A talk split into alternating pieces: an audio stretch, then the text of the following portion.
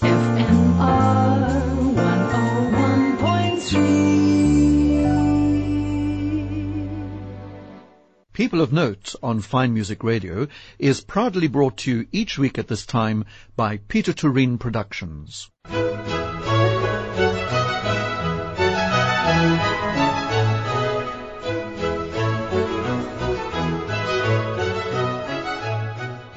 This is Fine Music Radio and time for People of Note. Rodney Trudgeon here, and I'd like to introduce you to my guest this evening, Dr. Jean Moorcroft Wilson, who's been in the country for just over a week giving a series of six lectures called Literature for Troubled Times.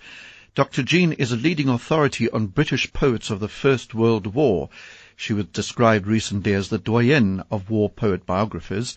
She has written highly acclaimed lives of, among others, Siegfried Sassoon, Isaac Rosenberg, Charles Hamilton, Sorley, and Edward Thomas. And her most recent biography, Robert Graves, From Great War Poet to Goodbye to All That, was published in autumn 2018 to mark the centenary of the 1918 armistice. And it won rave reviews and a demand for a book on the second half of his life. So, Dr. Jean Moorcroft Wilson, welcome to Fine Music Radio. Welcome to People of Note. It's Thank great you. to have you here. You've been very busy, haven't you, doing all these lectures all week? But you know, the very first question I want to ask you, perhaps a little bit obviously, is why First World War poets? What has grabbed you about them? Quite a, sorry, may I answer that? yes, please do. Quite a simple answer, really, and one that I'm slightly ashamed of. My husband had always, he knew Isaac Rosenberg's sister, Annie Wynick, for many years, and she was terribly sad because Isaac Rosenberg was not known as a First World War poet until late on in the history of war poetry. And he had promised her before she died that he would give her the pleasure and he would make sure, because he was a small publisher, this was my husband Cecil Woolf, that he would make sure that she would have her biography of her brother. And so, well, first of all, he commissioned a friend of ours because I was busy doing my, my doctorate at the time. And she went off to Victor Gollancz when she'd finished the whole business. Victor Gollancz, the publisher. Yes, because he was a bigger publisher and he offered her a larger advance. And my dear husband and I, because I already knew quite a lot about poetry then, we had helped her for six years to Oh, prepare for this. yes. And he was completely devastated. And I said to him, never mind, one of my rasher, well, I'm always rash, but one of my rasher statements, I said, never mind, I will write a biography. Well, hers was announced for a year hence, so it wasn't a long time that I had. I was also expecting my second child. So the poor child was brought up between marches up and down the high street to exhaust him and his mother, totally preoccupied, rushing out a biography of Isaac Rosenberg. And in the process, I became fascinated by this character whose sister, I don't, can't remember her first name, but his sister had moved to Cape Town to marry someone Jewish, because they were a very Jewish family, of course, from the East End. And she invited him out. He'd done a, a degree in art at mm-hmm. Slade, well, a, a- a diploma or whatever they give you, and he was at a loose end. He, his lungs were not good, and she said, come out to Cape Town. So he came out, and as he came out here, things hotted up in Europe, and he was here the day war was declared, and he wrote his first war poem in Cape Town. Miles away from the Yeah. the action. Absolutely. So after many years of, of, of this, I mean, all, all three biographies, because as soon as anybody knows you're writing a biography, they, they bring their long buried biography out of the cupboard. After several years, they decided that we would write another. I decided. This mm-hmm. one was rushed. It wasn't good. There was no new material, everybody told me. And so I, I went ahead, and one of my students in London, a lawyer, she said to me, Are you going to Cape Town? And I said, No, I can't. I can't afford to go to Cape Town. And she said, My partner and I have a, a house in, uh, I think it was Frederick, And why don't you go and stay there? We're not there. We're in London most of the, the winter. And she said, you go and stay there. You'll rattle around in it. So I went. Oh, and that was your first visit. It cause It was you to come my first here. visit to Cape Town. She said, you'll love it. And um, so I was very grateful to her. But the, the, the material that I discovered in Cape Town was extraordinary. And when the biography came out, everybody was very cross who'd written the, f- the first biographies because Yes. they hadn't come. I mean, I discovered that his uncle had been a rabbi in District 6, that his sister had lived in District 6, that he'd had a long relationship with Betty Molteno and the Molteno family, that she'd taken him up. I mean, it was quite amazing what emerged from a simple visit. Where did you get all the information from? Did you get it from the libraries, or where did you find all this? Well, I had I had a lot of information on his life generally, um, but um, I went I went to the library and I went to all the sources that I could locate in the original biographies because we all had something by hearsay mm-hmm. from Cape Town, but none of us had ever been here. And so I followed it all up, and the Jewish, a lot of Jewish organizations were helpful, people who had known Rosenberg's family and his his sister, his brother-in-law, all of those people were still were still here when he came out, of course, and they all had children and and a lot of his painting was done here, and of course he's a painter poet. Mm-hmm. Gosh, and that what a combination that is. Yes. Anyway, I want to explore more of this poetry in a moment, but let's just see what sort of music you've chosen. Old Man River, sung by Paul Robeson, is your first choice. Is there a specific reason for this? Well, yes, because you asked me about the music that had figured in my life. Yes. And that is the first music that I really remember. My father had been in the Second World War fighting, and I had never seen my father until I was six. Well, I not knowingly seen. No, I don't think I'd seen him. My mother gave birth while he was in, in France, and when he came back after the war had finished, his um, his music filled the house, and I associated it with my first knowledge of my father. And his great love was Negro spirituals, particularly Paul Robeson. He wasn't an educated man, but he was a very, very clever man. And he had very musical tastes, but he wasn't educated musically. My mother was the same. She was Irish and was full of Irish folk just songs. loved the music. Yes. Just loved the music. And he played the piano by ear, and Yes. they'd have big parties, and he would just play whatever you asked him. So he was quite musical. But Paul Robeson was always being played. Indeed. Here's Paul Robeson to sing Old Man River.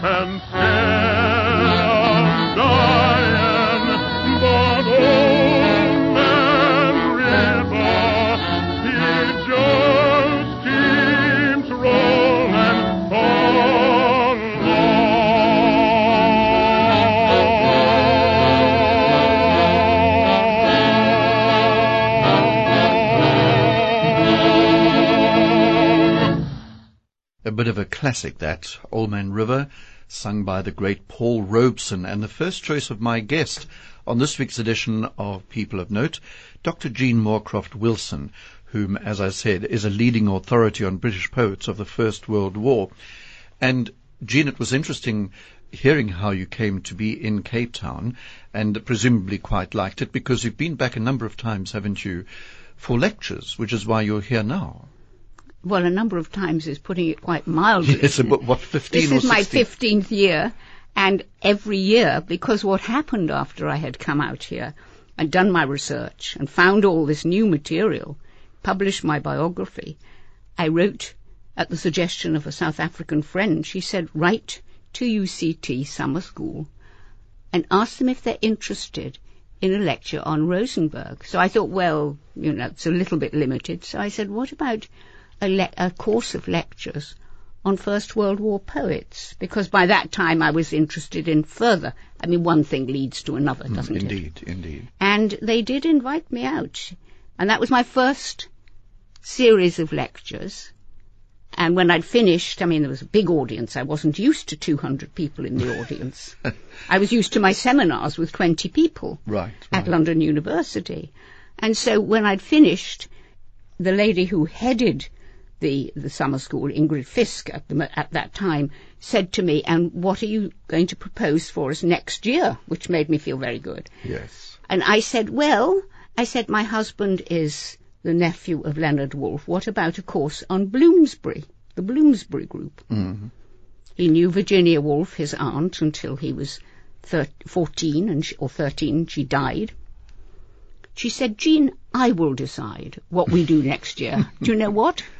It was Bloomsbury. Oh, was And do you know what? The audience was twice the size. Wow. 400 people in that big lecture theatre. It was fantastic for them. Mm-hmm. But I mean, people, people are fascinated by that whole Bloomsbury circle, aren't they? And Virginia Woolf and so on.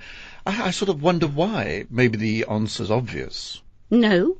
No, when I first met Cecil, he didn't understand it, and he was quite determined that nobody was going to give him any work because he was related to anyone from the Bloomsbury group. Oh, really? And it took me about 20 years to convince him that if we played on the fact that he was, you know, the descendant of Bloomsbury, it might sell the books a bit more. Mm-hmm. and it obviously did. yes, absolutely. Gosh. Now, one of the things I want you to do, Jean, as we chat away here, is perhaps read a poem or two. Yes. Certainly the Wilfred Owen poems. When we did our joint lecture, we combined it with Britten's War Requiem, and Benjamin Britten used the poems of Wilfred Owen in his War Requiem. And I thought maybe we can have one of the Wilfred Owen poems. Would you read one for us? Of course I And entirely your choice. Although we did mention the opening, the first one that Benjamin Britten uses. What passing bells are these? Yes, for those who die as cattle. It's called, and this was the first poem that um, that Owen wrote after he had met Siegfried Sassoon. He met Sir Siegfried Sassoon in what they called the loony bin, which was a hospital for nervous diseases. so almost a real loony bin. Absolutely, people who had come back from the front, shell shocked as they called it in those days. course. But Sassoon wasn't shell shocked, and he was very cross to be there. He was just awkward. He'd protested against the war, so they put him in the loony bin. and so when he when he was there, and Wilfred Owen appeared, he'd already read Sassoon's first volume of poetry, and he appeared at the door with all these poems under his arms to be signed for his friends, and of course Sassoon loved it. I'm sure he did. Mm-hmm. Okay, so Wilfred Owen, we'll, we'll talk a little bit more about Wilfred Owen in a moment, but let us hear the first of the poems that Benjamin Britten chose for inclusion in the War Requiem. Mm-hmm. It's an anthem to youth, is it? Anthem for Doomed Youth. Anthem called. for doomed youth. Yes. And it's it's a sonnet, but it it uses the all the terminology of the funeral Mm, service. that's right, that's right. The orisons, which are the prayers, of course, and the um the, the you know the the passing bell, which is what is sounded when the funeral is taking place. Mm-hmm. And which Benjamin Britten uses and which in that and, opening. and and he uses bugles which appear very frequently in the poetry, and also the way in which people left behind mourn, the way they pull the blinds down in those days because it was respectful to do so. right. The girls left behind, the flowers that they couldn't give. Uh, appear in the poem in a different guise. I'll read it. Please do. Here we go. Anthem for Doomed Youth. What passing bells for these who die as cattle? Only the monstrous anger of the guns, only the stuttering rifles' rapid rattle can patter out their hasty orisons.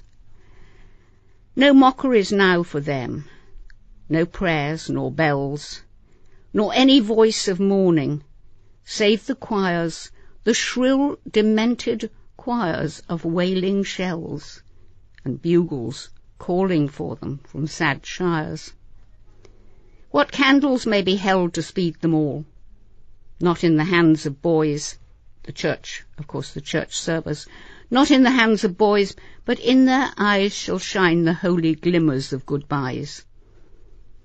The pallor of girls' brows shall be their pall, their flowers the tenderness of patient minds, and each slow dusk a drawing down of blinds. It's remarkably powerful, isn't it? It's Wilfred wonderful. Owen. He's a wonderful poet, and hmm. I was very cross because my my main poet is Siegfried Sassoon, and it was Siegfried Sassoon who gave him the title, who gave him wonderful things like the monstrous anger of the guns, Yes. who helped him, who changed his poetry completely, and yet it's Owen who can do it. It is amazing, gosh. And the fact that Benjamin Britten chose those five or six poems for the War Requiem, and that's the one that comes up first. Benjamin, just may I say, Jean, that Benjamin Britten included the poems of Wilfred Owen in the Roman Catholic Requiem Mass. So the masses of Verdi and Berlioz and so on, he, Benjamin Britten, used that basic Roman Catholic text and then interspersed these poems to extraordinary effect in the piece. Anyway, thank you for doing that. And now we're going to have another piece of music. Quite a different piece of music. Stravinsky's Rite of Spring. My goodness me. Yes, well, I was very fortunate because when I was about 11, my aunt, my sophisticated sister, who'd, who'd left Liverpool where my mother was born, she was an orphan at the age of two, her mother died, and everybody was very poor, it was working class, and my aunt got out quickly. She had an education in art, and, and she was very, very ambitious socially, and she met an officer from the British Army eventually, and she married him. They had three children, and so she got out. But of course, in getting out, she got out into a larger culture, into a better education through her husband, and it had ended. She divorced the husband. One of the things that she really learned about was music, and she came back, and with her she brought Stravinsky's Rite of Spring, long player in those days, I think mm-hmm. it was. Mm. And I associate, we had a lovely house by the seaside, where the coast, where Sassoon threw his medal. It was very interesting. And so she played it every night. So for me, again, there's this awfully strong association between my emotions as this music, which I didn't understand, kept being played. And of course, there's nothing like repetition for making one begin to see what it's all about. Mm, absolutely. Absolutely. Well, we'll have to have an excerpt. Yes. Because it's a 35 minute ballet. So Oh, here's yes. part of The Rite of Spring by Stravinsky.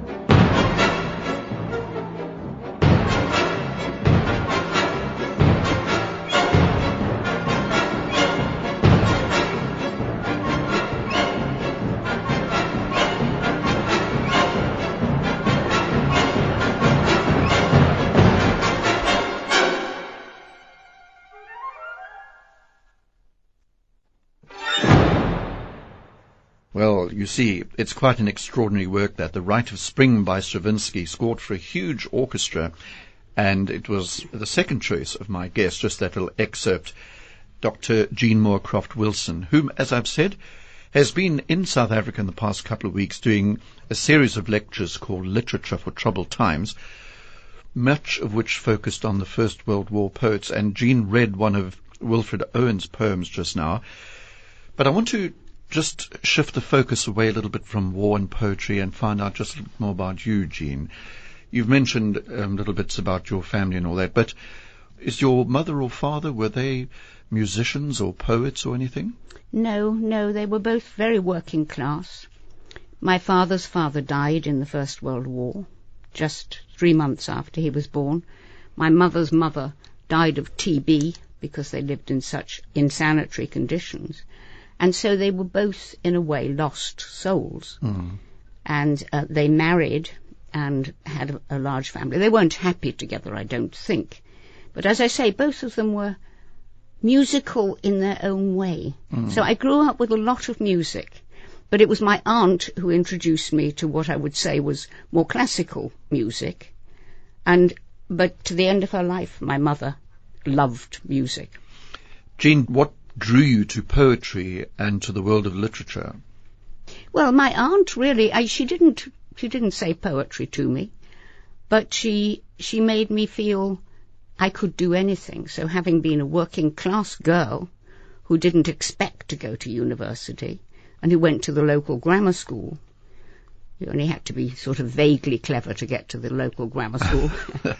um, I was asked to, well, I wasn't asked. I said, I want to go to university. And when they said, what do you want to read? Of course, I said what every young lady says, English literature. And it was there that I learnt fully to appreciate English poetry, French poetry, well, eh, mainly English poetry, English and American poetry. And your doctorate, Jean, what, what was that for? Well, as I finished my degree, in my first degree, I thought, I don't want to stop doing this. And I had a lovely... You mean studying? Yes. And I had a lovely professor, and I said, I can't afford to go on. We did have free places for a first degree. And he said, oh, well, would you like to do an MA? So I said, yes, please. So I did my master's at the same place, which was at London University, a woman's college. And then when I'd finished that, I thought, I don't want to stop. So then I went on to do a PhD. And by that time, I had written a life of, the first life of Isaac Rosenberg rather rapidly. Mm-hmm. And I thought, I love biography. So how can I go on? Because nobody had ever done a biography as um, a doctorate. So I did a, a doctorate on, I can't remember, Henry James, somebody like that. And then my, my first biography came out of that. When you became interested in these First World War poets, which is the big thing, a leading authority you called on uh, British poets of the First World War, like Siegfried Sassoon, uh, Wilfred Owen, Isaac Rosenberg, whom we've spoken about, Charles Hamilton and so on, Charles Hamilton Sorley. Um, was there something specific that attracted you to war poems? Yes. As, sorry to be so very decisive. no, that's very good. Uh, yes, I yes I do know what attracted me. Uh, well, of course I've thought about it, and I've been asked that question occasionally. I think what attracted me was as a biographer, you you had to write a real biography. You had to take into account the background. You had to take into account the education. You had to take into account the conditions that were prevailing. You had to take into account the drama. I mean, the poetry of the First World War is so intense because it they're is. all living Mm. through this incredibly emotional time. And I loved the combination. And I loved the fact that I didn't have to explain to the critics why I was dealing with the life and the work. So, I mean, if I think about it, that's what I would say. hmm Now, I know Wilfred Owen principally through having got to know the War Requiem and then exploring more of Wilfred Owen and reading about him. But Siegfried Sassoon is a name that I don't know. And as you said, he was a great influence, wasn't he, on Wilfred Owen? Oh, yes. I mean, I think we owe Owen's existence as a poet. Oh, really? Would you say that? Well, I, not as a poet, but as the poet whom we consider the best to come out of the First World War. Definitely. Mm-hmm. And Sassoon himself was from a Jewish family, and I wrote the first biography of, Of Sassoon? Sieg- Siegfried Sassoon, who is the best known war poet in England Mm-hmm. Oh, dear. because people were not allowed to. He had a very jealous uh, literary p- patron or whatever. So I was, I think by this, this time the son was getting a bit fed up, and he said, "I want a biography of my father." And I said to him, "I will write one, but you have to authorize it. You don't have to make it the official one. You have to authorize it." And when it came out, there was so much to say that they demanded the second volume. right. Which you also wrote. Yes, which Right, I also right. wrote. We're going to have another music break now, Jean. Yes. And I haven't uh, given up on asking you to read another poem yet, No, but we're coming good. to that. And you've chosen another piece here with Scarlatti. Is it Scarlatti? Yes. Yes, well, I mean, several. I, it's not a specific piece, but just that early music mm-hmm. that I had not. This was my musical education. I was appointed as visiting lecturer in English literature at Munich University. Well, anybody musical would die to get to Munich. Yes, of course. And I didn't appreciate it fully, but when I got there, they said, oh, well, now you're going to have to be educated. And one of the things that the great friend who was going to educate me did was introduce me, and she had her own keyboard and she played all these things. Oh, she had a wonderful, and she sang in the Munich Choral Society. So, yes, it was just a delightful introduction to that music and to a sort of another layer of sophistication to my musical appreciation. Yes, he, Scarlatti, wrote something like 500 or 550 short sonatas. so let's select one and have a listen.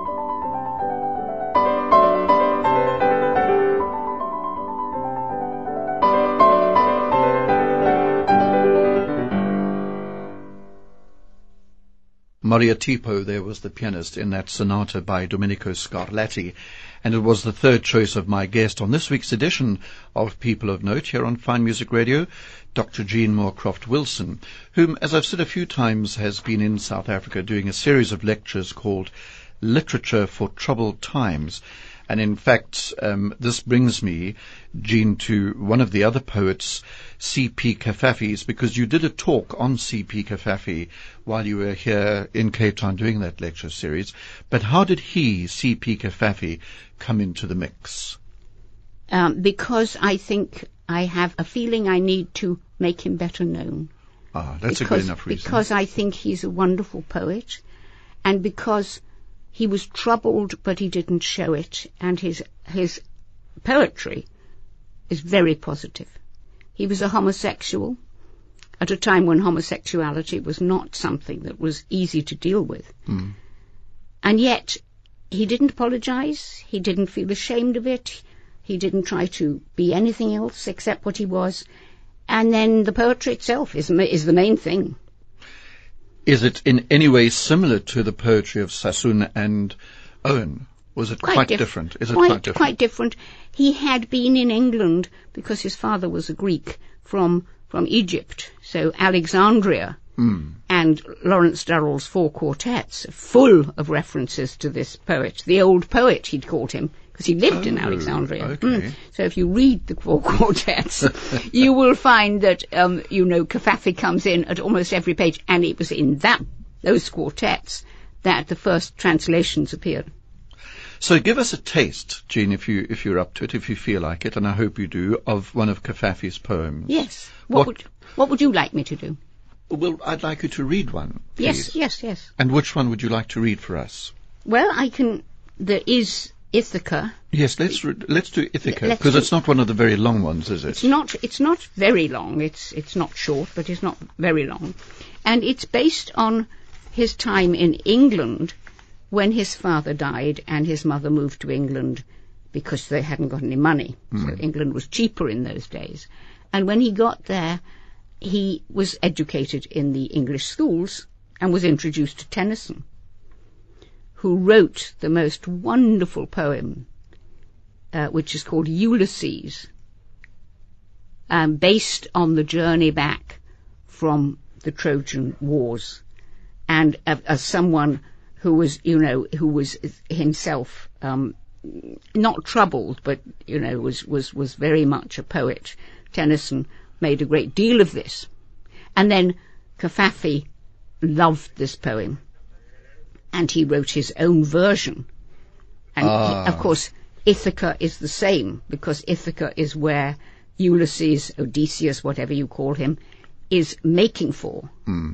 Twenty years he's been away, Yes. and he's returning to his island of Ithaca, but it's small, and he hates the idea of being trapped. Now that he's been out into the into the world. real world, yes. Yes, yes, so, yes. so so so this is is really the poem that he wrote about going back to Ithaca and the journey back. Yes, Yes, let's hear it. let's hear it. When you set out on the journey to Ithaca, pray that the road be long, full of adventures, full of knowledge. The Laestrygonians and the Cyclopes, the raging Poseidon do not fear, all, of course, characters in the Greek myths. You will never find the likes of these on your way, if lofty be your thoughts, if rare emotion touches your spirit and your body. So these monsters, the Laestrygonians and the Cyclopes, the fierce Poseidon, you will not encounter unless you carry them along within your soul, unless your soul raises them before you.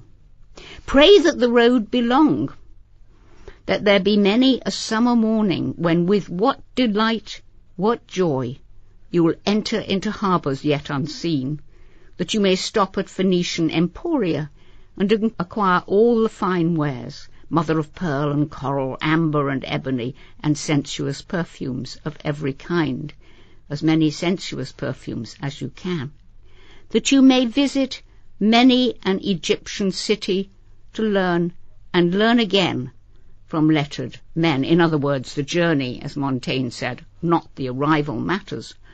Always keep Ithaca in your mind to arrive there is your final destination, but do not rush the voyage in the least. Better it last for many years, and once you're old, cast anchor on the isle, rich with all you've gained along the way, expecting not that Ithaca will give you weight, eh, wealth. Ithaca gave you wondrous courage. Without her you'd never have set out. But she has nothing to give you any more. Last three lines. If then you find her poor, Ithaca has not deceived you. As wise as you've become with such experience, by now you will have come to know what Ithacas really mean. That's quite a poem. That's quite um, a lot of sort of imagery and all sorts of stuff in there. I know, I know. And he was, of course, because he was Greek, yeah. he was very familiar with the Greek, as as Tennyson was with the, the classical literature. Mm-hmm. And they all both based their poems on this journey back when he gets there. And he's Tennyson's a poem is particularly exciting, especially for my husband who died two years ago, because it's about being old, Mm. but not giving up. Right, right, right. you know, and of, of carrying on with the adventure of life. And, you know, we, the, and though we are not as we once were, we'll set out again on the voyage. Indeed. Yes. Indeed. Wise words. We're going to have some Mozart now, Jean. Good. What have you chosen? Well, I, I mean, you know, I've left you to choose really Okay. because I have Well, an awful lot of favourites. I mean, you I've mentioned the concertos, the flute, oboe, and clarinet concerto. Yes. So we have one of those. yes, that would be lovely. Play, play the, perhaps the flute because my husband took up the flute when he went into the army. You could carry it with you. Yes, of course. Okay. Here then, let's have the last movement of Mozart's flute concerto, the one in G.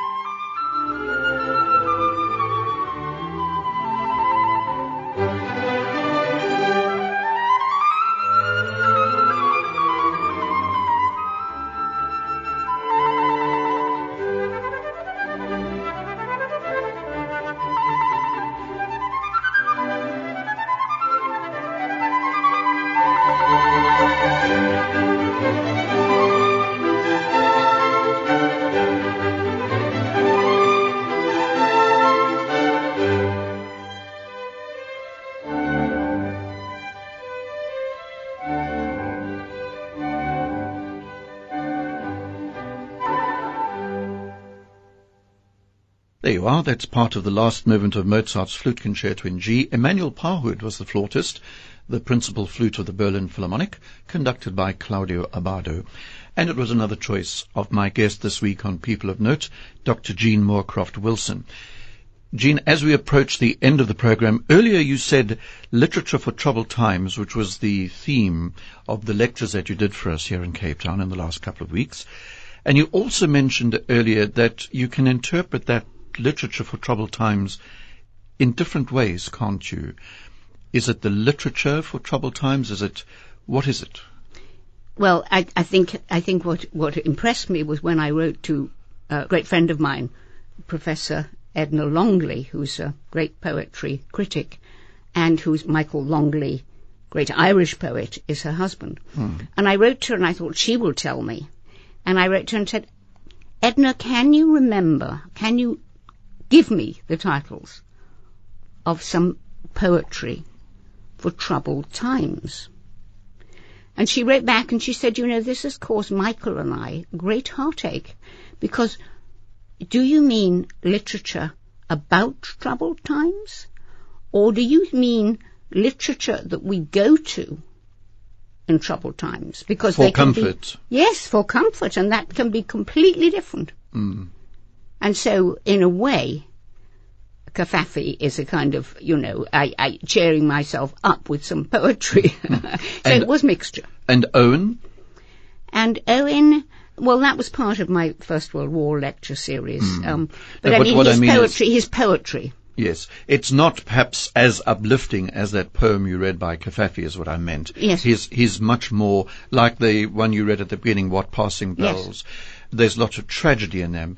The famous Strange Meeting, that long poem that Benjamin Britten set to close off the Requiem, which has that extraordinary line in it. These two wounded soldiers, an Englishman and a German, meet in a trench. And there's that gooseflesh line where the one says to the other, I am the enemy you killed, my friend, and spoke about how he jabbed with his bayonet. Mm-hmm. It's powerful stuff, isn't that? And Oh, it's, very. It's mm-hmm. sad. It's tragic. But it's also poetry and it's uplifting. Well, because of the beautiful language, Yes. isn't it? Yes, yes. So, Jean, do you think, are we likely to see you again, just before I let you go? Um, would you come out and do, you, you can't break your record now of so many visits to South Africa. Well, if um, if I'm allowed, I mean, for the past two years I haven't been allowed to come well, out because of the pandemic, because yes. of the pandemic. But if anybody wants me to come out, I will certainly come out immediately. Okay. And do you enjoy being in Cape Town? When you saw it the first time when you came out to do the Rosenberg studies, did it immediately kind of click? Oh, I like this place. I think I'll stay here or come and visit more often.